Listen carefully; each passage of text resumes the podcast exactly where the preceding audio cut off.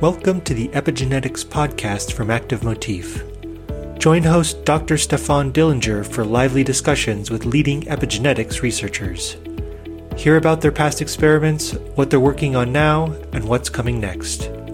You know their papers, now get to know them and discover the stories behind the science. Hello and welcome to this episode of the Epigenetics podcast. Today I'm happy to welcome John Rinn from the University of Colorado, Colorado on this show. Please let me briefly introduce you to our audience. Um, you got your PhD from Yale, Yale University. In 2010, you then became assistant professor at Harvard University, where you became associate professor in 2012. In 2017, you then moved to the University of Colorado and became the Leslie Orgel Professor of RNA Science, and you are still there today. A question I like to ask every guest to start off our little podcast is How did you become interested in, bi- in biology in the first place and then in pursuing a career in science? Yeah, that's a uh, it's a great question, and it's one of the things I love about your podcast is hearing everybody's path and and all the differences therein. But um, I guess mine's a very kind of long, twisted uh, path to science. Um, I didn't start out uh, as a very good student. I guess I was kind of in the vocational track in high school, and I think I had a GPA of about 1.7. And so, school chemistry, biology were foreign things to me. I didn't really even know what they were, and suffered a few injuries and decided to go to college um, after attending community college for a little while. And I fell in love with chemistry um, because it was something you could practice and things started to come together in my imagination, or I could sort of see the process of chemistry working. Um, and and sort of just the root memorization. I'm not the smartest bulb in the bunch, but I can work really hard and um, learn things over and over again. Um, and that I fell in love with the fact that you can work hard and learn something um, compared to a lot of other disciplines, and fell in love with it, and the rest just took off. Yeah, if you want to talk about the science, uh, this uh, centers around the characterization of uh, long non-coding RNAs, their function and their effect on chromatin and gene regulation. Um, you were amongst the first people to describe and characterize long non-coding RNAs that are associated with chromatin, and this work was published in Nature in 2009. Um, could you maybe take us back to those times? Uh, what was the objective behind uh, the study, and what did you find? Yeah, actually, if we, we go back to the beginning, it was in around 1999 I was a grad student and I was certain I was going to be a crystallographer. I was really into pictures of RNA. Um, so I kind of always had an affinity for RNA. And I we had to do an off rotation um, outside of uh, biophysics. And I did that with Michael Snyder, uh, who was in molecular and cellular biology at the time at Yale. And the human genome was all the news. You know, how many genes do humans have? And people would get in these heated debates um, over this with no data and they were just kind of philosophically debating it. And during my rotation with mike snyder he said we're going to find how many genes there are in the human genome. Are you interested in this? And it, obviously that's a very orthogonal type of research from crystallography. And um, but it turned out microarrays were dots with spots and so is crystallography. You just measure the intensity of dots and different you know mathematical models for them. Um, and so i found that it was actually very basic crystallography was the approach they were using to find new genes in the genome. And then I sort of bailed on my crystallography, uh, went to his lab, and lo and behold, we found that there was tons of RNA coming out of the genome, and that's all we really knew, circa you know 2004 uh, ish, three. Um, and then the question was, well, what is it all just noise? You know, is it just a a bunch of noise. And so I wanted to focus my postdoc on that and say, well, if we look at important regions of the human genome, like the Hox regions uh, that are important for body development and um, many critical developmental processes, if there's long non-coding RNAs there, then maybe they're important. Um, and moreover, if they had pattern in their expression, would be one step closer to thinking they're a reasonable new type of gene. Um, and that turned out to be the case. And we found one that had interacted with an epigenetic complex. And for better for worse, that's kind of what, what everybody took home from this was uh, Xist the RNA that is involved in X inactivation had long been known to be able to silence an entire chromosome, but nobody really knew the mechanism or the epigenetic interplay. And I think our work just showed that an RNA can influence these epigenetic processes. And then it all sort of took off in the field of X inactivation and made the connections to polycomb and um, other complexes uh, using the RNA. Um, and then 2009, started at the Broad Institute and collaborating with Eric Lander and Mitch Guttman and Aviv Regev, uh, we wanted to tackle this on a much bigger scale. And it really was the start of what's become, I think, a pattern and why I kind of moved to Boulder in the end. Um, was let's find the really good ones now. So we see that there's potential for these to be new regulatory elements. How do we get more and more stringent on finding out important ones? And the first step was to use a combination of ChIP-seq or epigenetic markers that gave us additional information that it was a real gene. Um, so the logic there was if it's a gene, look for a gene, and they have promoters and gene bodies. And so we used histone marks to sort of uh, map those out, and that reduced the number in our in our opinion to only a few thousand, um, which was more tackleable. Um, uh, rather than the whole genome being transcribed, which was kind of prevalent in, around 2009. Um, and then the ultimate step, I think, and it took like I think six years, and basically we went broke or all in on this project was making mouse models. So the reasoning there was it was kind of the way to do science is to ask a question, no matter what the answer is, it'll be publishable. and so we decided to make 20 knockout mouse models. And if none of them had a phenotype, probably be a cell paper saying, hey, there's nothing here. Uh, maybe we should move on. Um, and if there was something, then that would really be the ultimate kind of bar of saying, like, hey, there's an organismal phenotype. If we remove this gene, there's something encoded in there that's important for um, the physiology of a whole organism.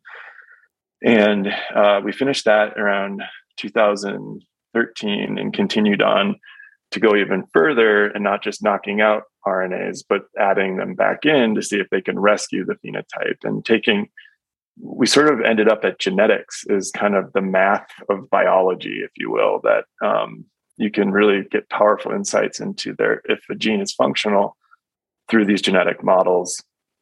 And that's kind of, I've gone way past where you were talking about 2009, but that's kind of where the, our time in Boston uh, sort of peaked, if you will, is that we we now had a handful of genes that we have a phenotype in a mouse, and we wanted to pursue how they work instead of just this long, de- over a decade of are these things even worth studying? Is kind of what we kept asking ourselves. So during my research, I found that you kept using two different terms for those RNAs.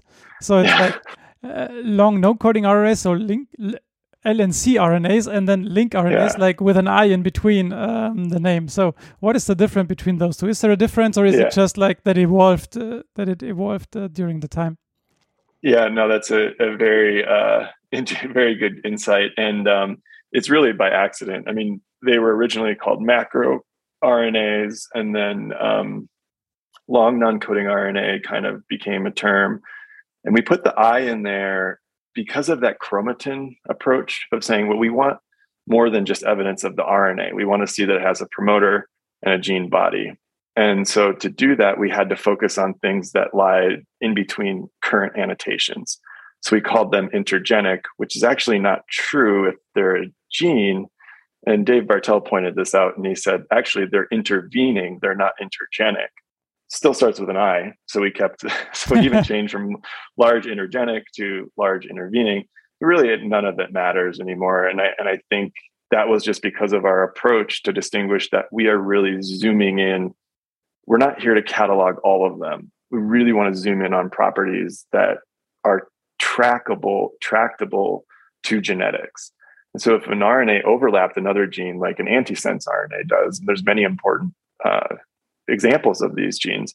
But if you go to make a knockout, it's really hard to know are you affecting the mRNA that's overlapping and so on and so forth. Since we really knew nothing, our first approach was to tackle the ones that sat out in the middle of nowhere rather than were confounded by other. It was confusing enough, you know, and so we just wanted to get into the intergenic or intervening space. So if we did do genetics, we wouldn't have to worry about neighboring genes as much.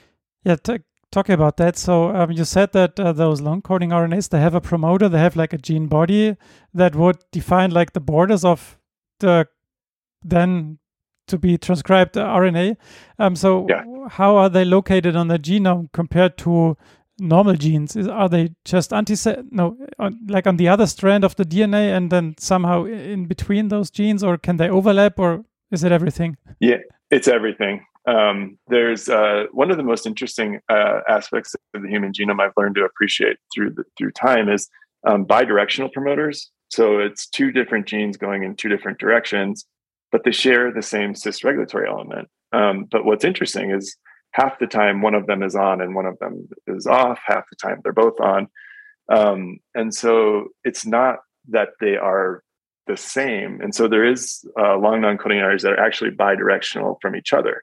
So there's two long non-coding RNAs that go use the same promoter but go in different directions. There's RNAs that go head to tail, um, and so really all of the same way mRNAs are um, encoded. Uh, the genomes are very complex, overlapping um, structure. Like most microRNAs come from introns of mRNAs, and um, you know, so in mRNAs like SOX2, one of the most important in pluripotent cells, it actually comes from the intron of a long non-coding RNA. So everywhere you look, there's a, there's an example of some bizarre uh, orientation of genes in the human genome, and long non-coding RNAs are really no different than mRNAs. Other than the only physical feature we've seen that's different is that they're smaller. So they tend to be about half the length of an mRNA um, using this approach. Okay. So you um, said that you made mouse models and tried to really um, focus on how many are there, what is what are the important ones, um, what is the biological function. So um, you also looked at the binding of RNAs to chromatin associated proteins. Um, how did yeah. you approach this, and what did you find there? Yeah, that was uh, a really um, exciting time, but uh, with saying because we had found HOTAIR in my postdoc binding to PRC2, it was quickly found that Xist binds to PRC2. And when I had done those original IP experiments, I knew that I got a bunch of RNA back. So I knew there was probably more than just HOTAIR in there, and sequencing wasn't really available. Um, and microarrays, you would have to target genes you think are there. Um, so that wasn't really a good approach. But um, we had several studies where we first did polycomb and a few others and saw that they bind to multiple RNAs. Um, I think that became very clear with the um, with polycomb from many different labs that it binds very promiscuously to all RNAs, but with an incredibly high affinity, which is an interesting biological feature where something's at nanomolar binding affinity, but it doesn't care what its substrate is. Um, so I think of it as socks, walking in socks in the fall you're going to get leaves stuck to your socks. Um, it just doesn't really matter which leaves they are; they're going to sort of coat the protein. Um, and uh, we we then did a project with ENCODE, which was really a very interesting way to do science. That it was very formulaic, um, but really had high data reproducibility um, and experimental standards with it so people could reproduce the experiments very easily. And there we took on uh, 37 different chromatin remodeling complexes and saw some bind very specific RNAs, like only their own RNA. Um, and then there was many more like polycomb that bound several RNAs. Now, why they're binding the RNAs really became the next question, and uh, um, and we still don't fully fully understand how that's working or or why there's a need for RNA. But can you say something about the effect of the RNA? So, what is the effect of the RNA binding the uh, the complexes? Does it enhance activity? Does it uh, diminish the binding, or what is the effect of the RNA? Yeah, this is a, a really hot topic right now, and um, I think it's it's good to give a shout out to Richard Jenner's work, where he's seen that the RNA um, evicts uh, PRC2. Um, and so it seems like early nascent transcriptional events tell the repressor to go away, saying, I'm open, I'm being transcribed. This is not a place you want to hang out. And um, that makes a lot of sense of what RNA could be doing. Um, and we had a, a, recent study where we added RNase to uh, a polycomb chip and found that it removes, falls off DNA. But more compelling, again, I, I always think genetics is like math. It's really hard to argue with. Is we made a separation of function mutant from with Tom Cech's lab did that, and they showed that it, PRC2 can no longer bind RNA, but it can do all its normal functions. And so they used CRISPR cell editing to make this mutant that can't bind RNA, um, but can do all of its normal functioning, and found that it also doesn't localize to DNA very well. Um, so I think there's a combination of currently, I would say it's it's unclear that it's either evicting or RNA is forming some form of bridge to chromatin because polycomb, as we know, it doesn't really have a DNA binding domain or same with WDR5 and G9A. And so these complexes are present in every single cell in our body. They have the same genome template. So what changes where they go? Um, if it's RNA, then um, the nascent transcription model and the bridging model both make sense. Um, and I don't know if it's one or the other because I think there's compelling evidence for both currently. So, I mean, um, PRC2 has like binds all around the genome, genome basically. So where does then the localization come from? So um, I mean, if the RNA is expressed, and then it is it like a local concentration of RNA that would then then regulate it? Because I mean, how do you? Yeah, uh, yeah. yeah. The uh, you could think of a, a, bunch of models, and I think right now it's in the very nascent stages of the mechanistic action of RNA. Um, for instance, I guess the one we do know is Xist scaffolds a bunch of proteins and is super stoichiometric by, I guess, causing liquid phase state. I don't know what the current best term for that is, but sort of I call it jello in the cell. But Xist can regulate two one molecule Xist can regulate about 200 genes. This is great work from Mitch Guttman's lab recently and Catherine Plath, um, where they showed that one molecule can regulate 200 genes by forming a comp, like a condensate um, around those genes. And that's how 100 molecules can regulate thousands of genes on the X chromosome. And so polycomb could be something similar where RNA uh, condensates can form and it's stuck in there repressing, repressing, or it could be that the RNA condensates evict polycomb from getting access to the data or to the, to the data, to the DNA.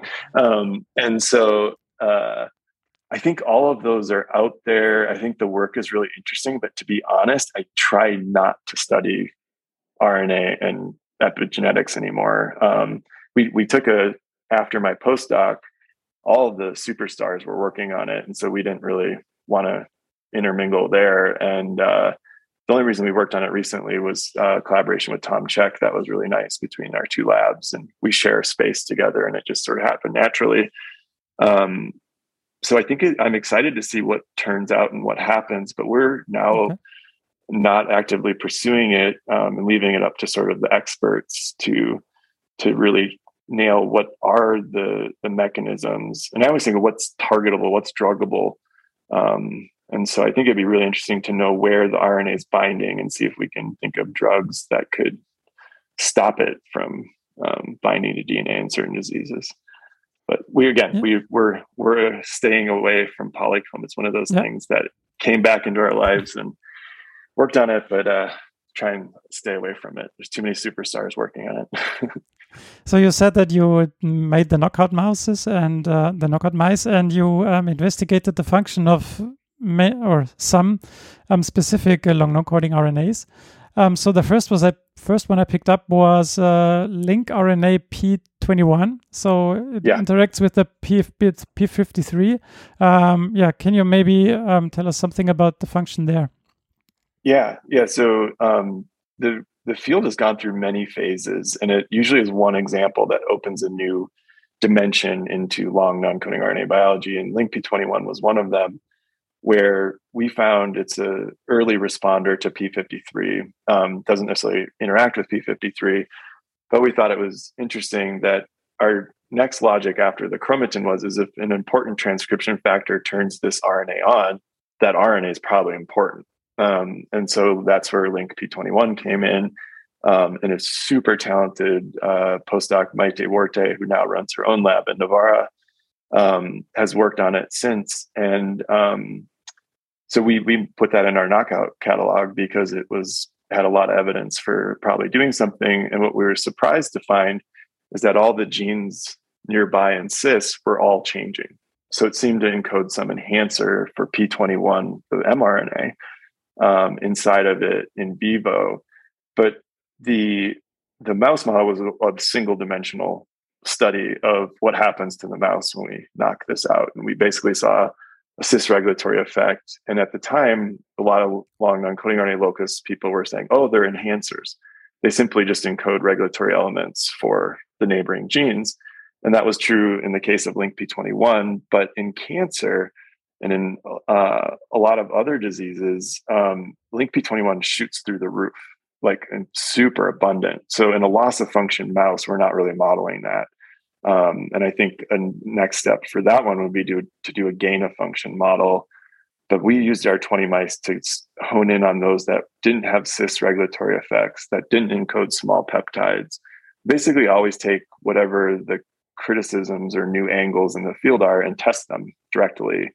Um, and by doing 20, we got down to two or three that we were pretty convinced are RNA based um, uh, genes. So I guess we've gone you know we get smaller and smaller as we go through time but we're really our goal is to find rna machines. Like the ribosome is the world's biggest rna machine makes all of the proteins and it's an rna you know enzyme. And uh, telomerase is another good example of an rna based machine that extends our telomeres and makes sure we have healthy cells.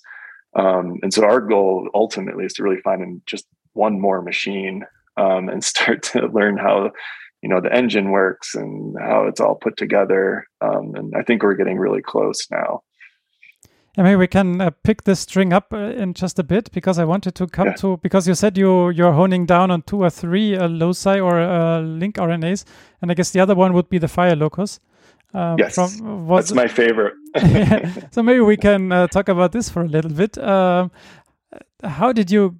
How did it come that you studied this link RNA? Was it one of the um, knockout mice uh, cases, or how did you um, yeah uh, find this uh, link RNA and what does it do? So this the the how we found it story is really interesting. So I'll just I'll just tell that one is that we found it on accident several times. Um, at first, it was Mitch Guttman uh, was analyzing a bunch of data, and he found that this one locus was causing all kinds of mapping issues with sequence reads from RNA. So this was early RNA sequencing days, and believe it or not, it wasn't like you just push button run it back then. And so the alignment algorithms um, were having a really hard time with this locus. And so we decided to remove it from the genome. We just took it out because it was taking up too much computational time. And then we had another uh, postdoc who's an absolute superstar now, uh, Cole Trapnell, um, who really developed all the RNA-seq algorithms with Lior Pachter and Steven Salzberg. Um, they uh, Cole found it as well. He, he said, What is going on with this locus? There's all these repeats, and the aligners are really uh, struggling to get stuff in here. And I was like, We should, it's on, I was like, Where is it? And he's like, It's on the X chromosome. So I immediately thought, Well, exists has repeat elements, it's on the X. This one has repeat elements and it's causing us all these problems, and it's on the X. Maybe it's like Xist, you know, let follow the guilt by association that you know a, a, repetitive RNA on the X chromosome could be really interesting. And it turns out all along, um, so we started studying it. I, I, said to a student, "Hey, you want to take a risk? We this is not our typical gene that came out of our pipelines because we'd ignored it." Um, and the student took it on and and just absolutely nailed it with two two papers. Um, but in the first paper, we had a we've made so many mistakes, but one one uh, interesting one was um, we named it Firre, and it had already been discovered by Christine Disteche's lab, lab and Brian Chadwick. And so they had been calling it LOC something. You know, this is another one of these issues with link RNA nomenclature. Um, what was interesting is Cole ended up going to University of Washington, where Christine Disteche uh, is, and they he had his interview, and he said, "Well, why did you name it Firre? You know, we had named it this." And Cole was just like, oh my gosh, we had no idea. We didn't see it in the catalogs and we're so sorry. And the next paper, uh, you'll see the first paper, we we didn't know there was another group working on this because it was from the X and inactivation sort of field. And um, it just felt horrible. And so we both we both were like, oh, it's fine, and we just all cited each other. Um, we each had another paper come out a couple years after, um, and then have since collaborated together. We sent them cell lines from our knockout mice and our transgene mice, and they just recently published that. So it was a, one of those bloopers that ended up being a good thing in the long run. Um, and it's happened to other linked RNAs, like the long non-coding RNA tuna has been named several times by several different people. And so we almost need an annotation police to keep track of the names. Yeah, so that's how it started. It was a, it was a computational accident and just started to smell funny and put a student on it. And she, she we owe it all to her for really uh, digging into it, and its evolution is really interesting. And then uh, we then made the mouse after the that was the next mouse we made after the twenty. Um, so you you said that there are repeat elements in there, um, and you worked on characterizing those. Um, what did you find out about those uh, repeat elements? Yeah, it's uh, super interesting. It was great that the computer struggled with this because so did we. Um, that they repeat within the region. So the every animal has a Firre locus. So a bunny rabbit, a cow, a donkey, everybody's got a Firre.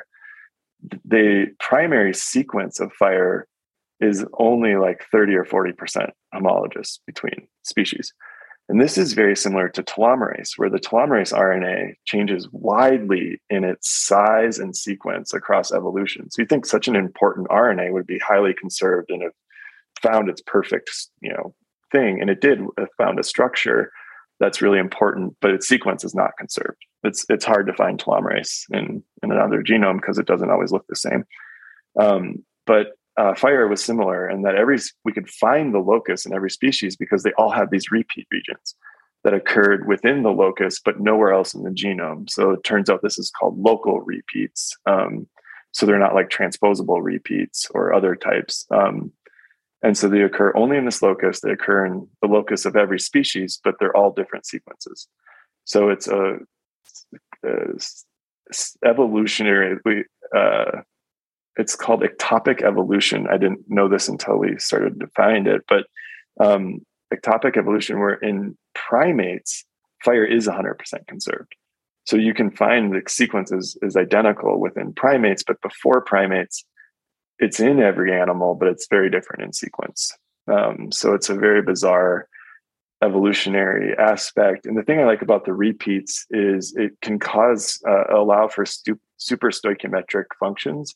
So imagine protein X binds to this repeat, and there's 15 of the repeats. You can imagine Firre is like a tugboat of that protein, um, bringing it somewhere or or using those proteins to do something. Um, but very few genes in, in, the genome have local repeats. Um, and so that was another striking um, part of it. And I think one of the coolest things about it is that it's the only long non coding RNA known to escape X inactivation. And so far, I think four different labs have found this. Um, and why? So why would there be one biallelic long non coding RNA? It's uh, it's another it's got all kinds of interesting properties, and luckily it had a phenotype in the end. And what what was the phenotype? Um, so the phenotypes, when you look, do mouse work, there's it's hard to know where to look, and it's really the interest of the postdoc. And the postdoc I was working with uh, was really interested in immunology, and actually Richard Flavell made the knockout mouse because of its properties in the immune system, and um, so he was intrigued enough by the immune system it was very specific to a certain type of T cell. And so Jordan in the knockout mouse focused mostly on immunology. And the, the most dramatic phenotype is that gain of Firre. So if you overexpress Firre and you expose them to a whiff of LPS, which is like a bacterial infection, they die within hours.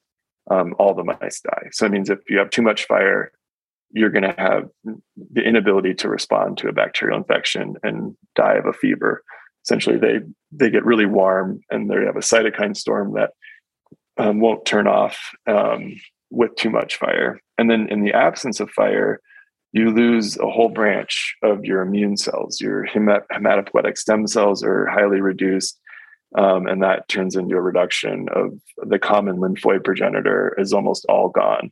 Um, And that was the knockout mouse. And this is where we first started to foray into the importance of multiple genetic models to get at something. And so we made a transgene rescue so we could say, well, if you knock out Firre, you lose all your common lymphoid progenitors. Do you add Firre back in, do they restore? And the answer to that was yes. And what was even cooler, in my opinion, was that if you do RNA seq on the knockout versus the rescue genes, in the knockout, the genes that went down went back up in the rescue, and the genes that went up in the knockout went back down in the rescue. So Firre was basically able to bring the cell back to homeostasis, um, and they were able to proliferate again. And we saw a T cell um, defect as well, um, but we also saw some brain defects, and we just have not had the bandwidth. Um, and we don't really work on mouse models anymore since uh, moving to Boulder. Um, and so if somebody does want to make a work on, we have the mice in JAX, you can get them for free or however much it costs to send them to you. But look in the brain. There, there's something going on there. And we just never had time to wrap it up yeah, maybe some someone is hearing that to do. That. Yeah, I hope so. it's it's worth it. I can tell you there's something going on, and I'm happy to give you any data we have if you are interested in that. uh, one little thing, or one last thing about the Firre locus is that it yeah. also contains CTCF binding sites. Um, yes. So, what does that mean?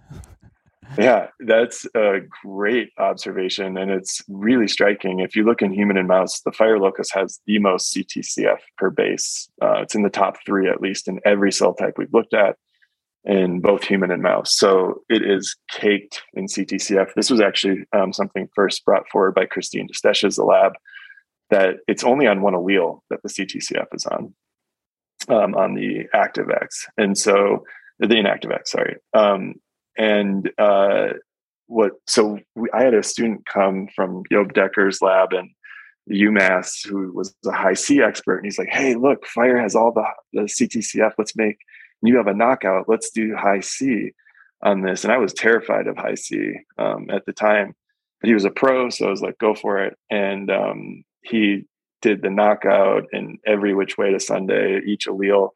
Basically, nothing changed. Um, Another interesting thing is Firre sits in a TAD boundary with 15, at least 15 sites of CTCF.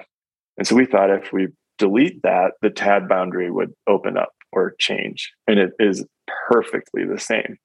So the only thing we can think of, um, the cool thing too is that he did Hi-C. I think we did like 30 or 40 different Hi-C experiments they're all negative. And so he decided this was not the way he wanted his career to go anymore. And so he joined Ben Blencowe's lab um, and worked on um, chromatin and splicing and just had a great molecular cell paper. But I, I brag about him because he had uh, four primary papers, all with negative data, which I think really shows that if you ask a question that's interesting enough, doesn't matter if the answer is no, you can still publish it. And that was the CTCF thing of, whoa, look at the surprise that he had sort of dug up that there's so much CTCF here. You knock it out and nothing changes. Um, you know, we were able to publish that because he did it so thoroughly. And we would have assumed that, that CTCF, removing that much CTCF would do something to that TAD boundary. And we saw nothing change. So now I want to pick up uh, to pick back up the string that we dropped on the RNA machines because I think that leads yeah. to my next questions.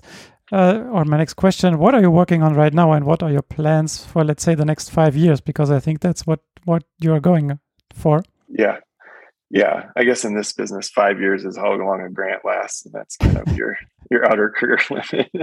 I'm uh, I'm up against that right now, but um, so I'm really excited about what we're working on actually, and it's it's kind of different again. Um, obviously, we love Firre, um, and essentially we're working on Firre. Um, but now we want to know how is it working as an RNA machine. So we know it has these cool evolutionary properties. It escapes X activation. It's actually Mendelianly inherited in some human brain diseases.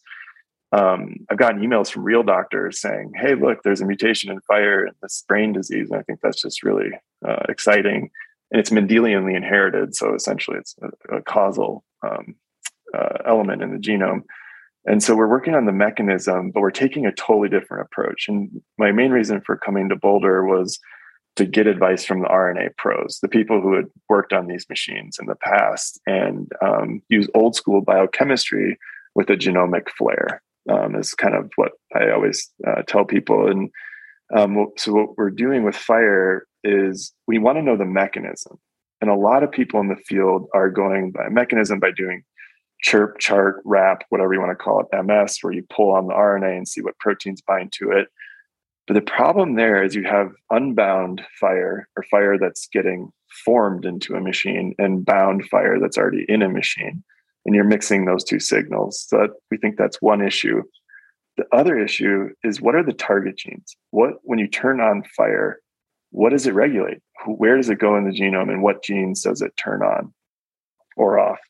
And so we used, um, I think it's over 100 RNA seq experiments, but we did a temporal aspect where we turned Firre on in stem cells and we watch what other genes turn on and turn off. And doxycycline turns out to be a pretty nasty molecule when you induce a gene with doxycycline. Um, lots of genes change. So we have a control for that as well. Um, I, I, guess I'm too excited about this. I'm rambling in the details, but um, basically, we want to know the targets of Firre to figure out its mechanism. And that's not a common way of approaching it, but it is the way they approach transcription factors. So I always like to look back in history and say, well, who found the first transcription factor, and then what did they do? Um, or who found the first long non-coding RNA? I think it was Shirley Tilghman in 1989. What did they do? And um, what they did is they found what where the targets were for a transcription factor to figure out what it was regulating. And so uh, if you do a wild type and a knockout, you find 500 genes that change. You know, where do you start? Um, it's too too many. And then we did a rescue experiment, which we thought would be the perfect way to do it. Say, well, if you go back to normal and when you reintroduce Firre, then you're probably a real target. That's 440 genes. So that didn't work. So we're like, and then this really brilliant um, he's a graduate student and he's a physics uh, major from undergrad. He said well time really is the key way to find a target because if it goes up in time or follows the trajectory of Firre in time then we have many more data points of, of interrelated data that say this is probably a real target. So we did this in four different genotypes and we we sampled every 30 minutes. I won't go into why we had to do that, but it was really cool. And we combined ChIP-seq, ATAC-seq, RNA-seq, and what we found was that target Firre regulates about uh, 20 genes. Um, once we compare all these different genotypes and say, what are the genes that always follow Firre in time and are not due to doxycycline is another um, important consideration. And turns out it's about 20 genes. Uh, one of them is related to the Mendelian disease that Firre is inherited in. It's actually the known gene for that disease. Um, and so it was really nice to get into that, but we wanted to know how it was working. So we did knockdowns of polycomb, WDR5, and G9A, all the epigenetic major players, and all these genes still were re-induced by Firre in about 90 minutes. So we turn on Firre, and despite lack of K27 or polycomb, still turns on. Same with G9A and WDR5. And so we did ATAC-seq, and we used, I believe, the, active motif uh, kit for that, or one of your kits for some of these. But um, the uh, ATAC-seq was super revealing. Um, that in 30 minutes, all 20 of these genes had a new ATAC peak show up. So not only did all the genes turn on and go up over time, but the chromatin always opened up at their locus. Um, and so they were previously off and turned on and they opened up, and that might seem obvious. But because we did such a high resolution time course, we can actually put almost a kinetic model together where we know that chromatin accessibility changes within 30 minutes. So it's before it's it's out done by 30 minutes. And gene expression takes about an hour and a half. So it was really cool is to see the TAC peaks show up at all 20 of these genes, nowhere else really in the genome. So we did a ton of ATACs to get 20 peaks changing, but it was worth it in the end. Um, but and they were the same as the 20 genes that were being turned on through time. And so we saw that it was 30 minutes to turn to open a locus and about an hour to activate expression of that gene um, to be detectable. Um, so that that's what I'm really excited about is the temporal dynamics of a lincRNA. And now that we have these target genes, we're making reporter lines where with GFP and other colored um, markers, And now we can do screens on proteins to say, well, what genes does it require to turn on this gene? And so our approach is kind of backwards, but it's also classically done in history. Find the targets and then use the targets as an assay of what's the mechanism. So if this protein that's bound to Firre is really important, we should be able to remove that protein and that part of the RNA and figure out how the machine is built to open up chromatin. Another final thing uh, about that is that uh, the chromatin accessibility is always at enhancers upstream of these genes. So fire is not directly regulating a promoter or anything like that. It's essentially opening up cis regulatory elements. Um, so we're going to use that as an assay of like how does it get there? How does it know to get there? Um, what are the proteins that bring it there? And that's what we're sort of working on on right now. And there's one other little thing we're working on right now. I just want to say because it's really preliminary, but we're trying to find the biggest long non-coding RNA. So um, we're using old school sucrose gradients, and we're running the gradients and then isolating RNA from every fraction and doing RNA seq. So it's almost like time but size.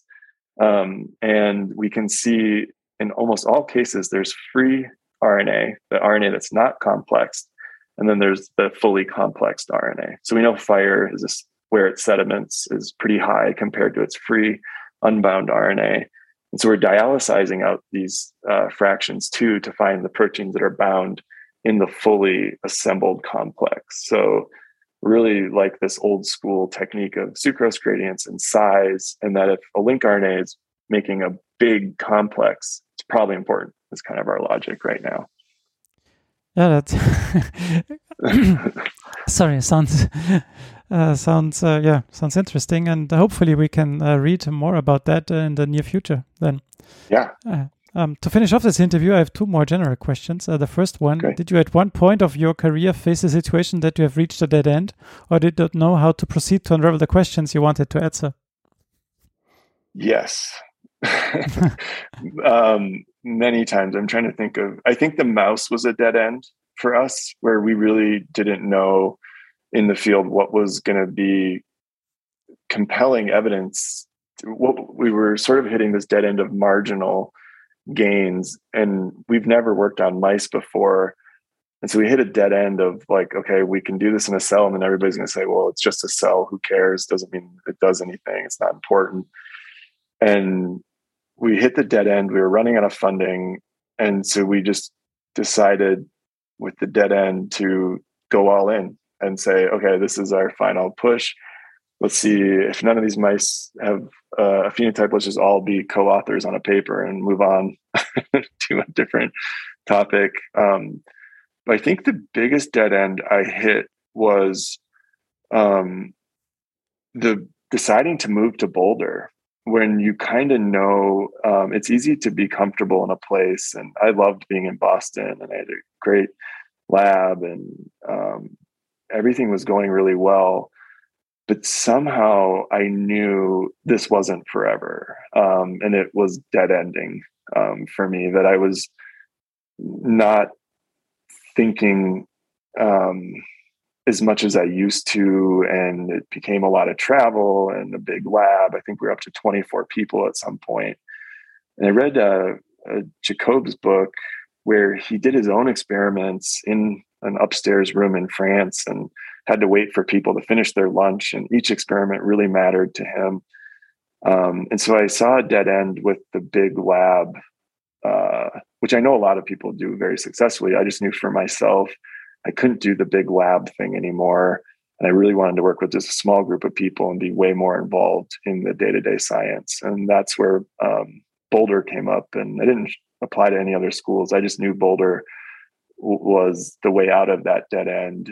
Um, and the biggest dead end I hit, though, was not in science. It was, it, it would be more personal stuff, uh, both recent and before science was um, I hit a dead end with uh, sports. So I was run. I was a runner in college, and and um, realized, uh, and skateboarding was another uh, big hobby of mine. I just realized like I can't keep doing these things forever.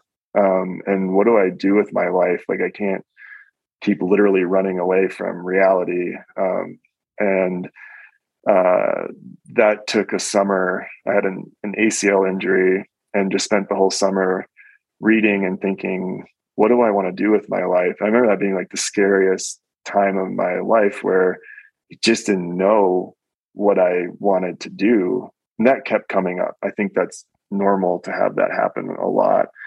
So I don't know if that's what you mean by a dead end, but I would say the biggest dead ends I've had is um, have been more philosophical of what what do we do now or how do we improve from this situation um, and those are have been the biggest sort of struggles i think uh, yeah, the question was intended scientifically, but it's also um, great to that you share uh, some other uh, insights because I think many people also might have those and not only struggle yeah. scientifically. So um, it's it's good to hear that. Yeah, but, COVID has made it even worse with currently being like, what, you know, what I think a lot of people have revisited, what are we doing? What's important? And uh, that's, that's hard to get into that space and yeah, um, definitely keep moving forward. But. So in the last 45 minutes, we have taken a journey through your scientific career and your life. Uh, can you maybe give a short summary about your most important findings or something that we might have missed in this interview? Um, my most important favorite paper ever okay, I, I love them all. Everything has been amazing. But one of the coolest experiences I had was working with this postdoc, David Kelley, who uh, really is one of the pioneers of machine learning of biology data, real machine learning, not just regressions. Um, so deep learning, I guess. Um, we, he was a mathematician, and I had no idea. I just knew he was smart, and um, I like working with smarter people than me, and it's always worked out but what do you do with a mathematician biology lab? And I said, well, take a look at the transposable elements in the human genome and see if any of them have a bias to be in a long non-coding RNA, because a protein can't tolerate to be invaded by a transposon, but long non-coding RNAs can. And he came back like within a month. I think this paper started, it was start to finish was one year. I've never seen something so fast. It was a very simple paper with a the, probably the most real finding we've ever had, where um, this ERVH is a human specific transposon, had landed in the promoter of 147 long non coding RNAs. But what was really striking is it was always in the same direction as the TSS. So it could have gone in either way, um, but it always went in in the same direction. And they were only expressed in stem cells where most transposons are DNA methylated and shut off. Um, and so he went on to characterize this more but what transpired, so we published that in 2011. And then I think there were roughly 100 papers by 2013 um, on this element. And we got, we got an email from one person, Cedric Feschotte, in, um, at Cornell now. Somebody uh, would definitely want to get on this podcast. He's a very interesting person. And um, he wrote to us and said, Who are you? And congratulations, nice finding um, we found the same thing for enhancers in stem cells, and that started uh, a friendship. And it was the only two author paper I've ever had in the lab, so it's just me and that postdoc. And we didn't know what we had found, and we just published it, and it just turned into this whole thing. We missed out. We should have kept pursuing it. It was just such a cool scientific experience to say, "Hey, look, look at this question." And one thing came out that was really interesting, and it was found by other labs. And now we just this week published another paper with Cedric on, on ERVH um, and its evolution.